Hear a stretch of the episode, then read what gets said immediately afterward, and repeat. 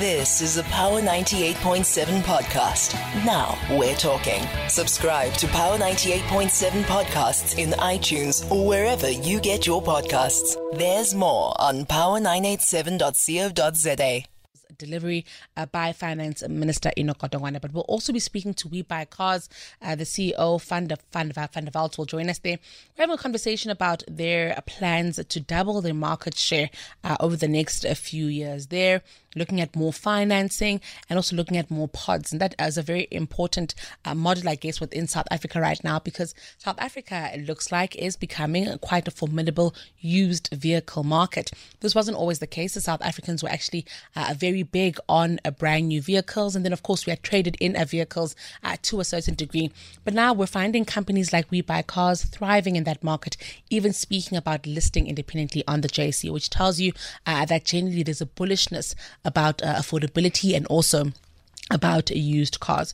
We'll also then touch on the Quarterly Labor Force survey. That's the unemployment stats. I mean, stats. I mean, it is the employment stats, but in South Africa, I guess we always look at it from an unemployment perspective because the numbers are still uh, staggeringly high there.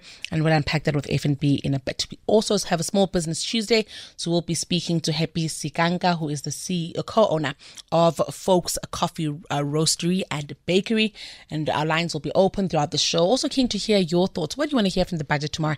Is there anything you don't want to hear from Budget tomorrow? I know that I'm not trying to hear anything about increases in taxes, in personal taxes. I think uh, those uh, of us who are taxed are overtaxed. And I also don't uh, want uh, to hear anything about uh, SOEs that aren't completely fundamental uh, to our growth as an economy getting any form of bailouts. I think those are the two things that I certainly am not keen to hear about and I hope I don't hear about, but we'll be keen to hear that from you as well. So 061987 000, you can do that that. And if you do excess, hashtag Power Business. Power Markets. Joining us this evening to unpack the day's market activity is uh, Makwe Masilela from Makwe Fund Managers. Makwe, hello and happy Tuesday. Hey, it's nice to be here on a Tuesday. How are you? Good evening. Very good, Makwe. Thank you uh, for chatting to us. Makwe, what are you hoping to hear from tomorrow's budget speech or not? I hope not to hear that they will increase allowances that people must are able to take overseas for any form of investment. I hope they don't increase that. We'll need that money to work here. That's a very interesting one, Makwan, I haven't heard of. And I think it is something that we have seen, right, uh, with SA Inc. losing quite a bit of its liquidity to those offshore markets. Definitely. So I hope they don't try to please them and let us all tighten our belts. If consumers are able to do that, then definitely businesses, and investors can also do the same.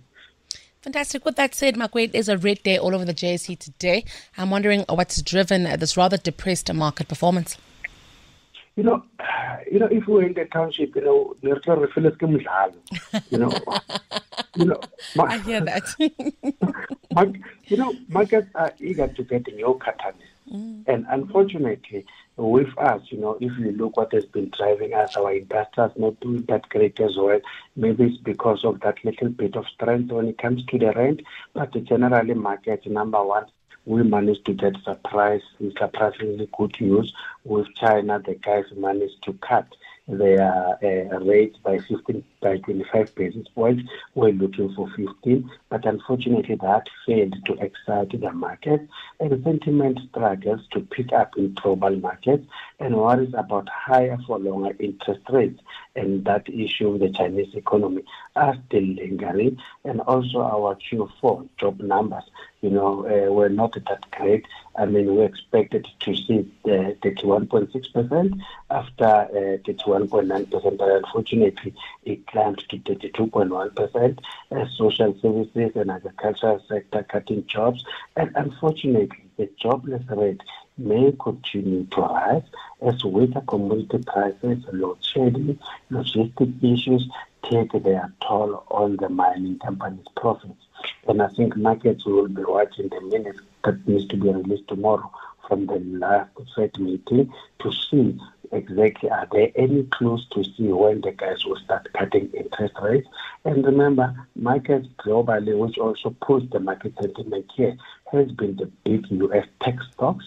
So you've got Nvidia that is releasing their numbers tomorrow should they disappoint, then definitely the tech stocks will go up. And as you said, those are the guys that have been driving the market sentiment. Then automatically you'll expect the market to go down. So other markets continue to be flattish, bit cautious. But back home here, I think is the issue with our Q4, which was disappointing, and also our industries, which happened to be rand hedges does sound like tomorrow we should uh, get some of those catalysts that we so desperately looking for, Makwe. Let's touch on what we saw coming out of mining today. Kumba Iron Ore released a set of numbers, which I thought actually was rather decent. It looks like the latter part of their financial year, iron ore prices recovered slightly. That gave them a boost, investors even getting uh, quite a bit of a dividend. But they've still gone out to say that there will be retrenchments there. And I think it's alarming considering that yesterday Amplats uh, said something uh, very, very similar. Way more jobs there, though. All of it, though, coming out of that Anglo American stable? Exactly, very concerning. And we know that over a number of years, the guys have suffered significant losses due to the derailment and logistic infrastructure issues. Then the guys had to take a decision in Q4 following the, what you call it, the product stockpiles peaking at unsustainable levels. Hence, we've seen a decrease of 5.3% when it comes to their production. And on the other hand, we know that global macroeconomic volatility and uncertainty continued, and locally the guys had to deal with load shedding, logistic constraints, and that itself increased the cost of doing business. But hey, they remain very positive when it comes to iron ore market fundamentals, and because they've got what they call high quality iron ore, and that will ensure that they will be well positioned to meet the growing demand when it comes to clean steel. Revenue up nicely 16%, profit the line and especially up 36%. But for me, this is of concern, you know, because the final dividend has been increased by a whopping 48%, mm. meaning they continue to handsomely reward shareholders, but at the same time, they've got the nerve to cut the jobs. That's exactly what I thought as well, Makwe. We're always surprised at how easy it is for jobs to be cut. I also want to touch on Super Group. They've also come out to say their half year profits will fall by around 16%. Interest rates are biting into those margins. Yeah, and we know that despite it being significantly impacted by also macroeconomic challenges and infrastructure issues, the guys demonstrated some form of resilience and that's in the face of this tough trading condition. And we've seen the Southern African supply chain business is performing well, notwithstanding the significant loss of trading volumes and very slow turnaround times when it comes to the SA ports. And the fleet business also performing well, and that despite very little corporate and parastatal tender activity within the Southern African market.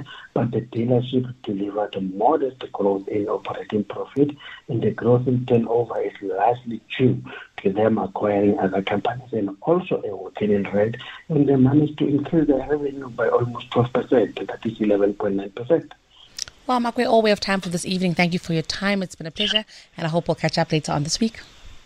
Pleasure. Fantastic. That was Makwe Masilela from Makwe Fund Managers with your Tuesday market wrap. You've been listening to a Power 98.7 podcast. For more podcasts, visit power987.co.za or subscribe wherever you get your podcasts.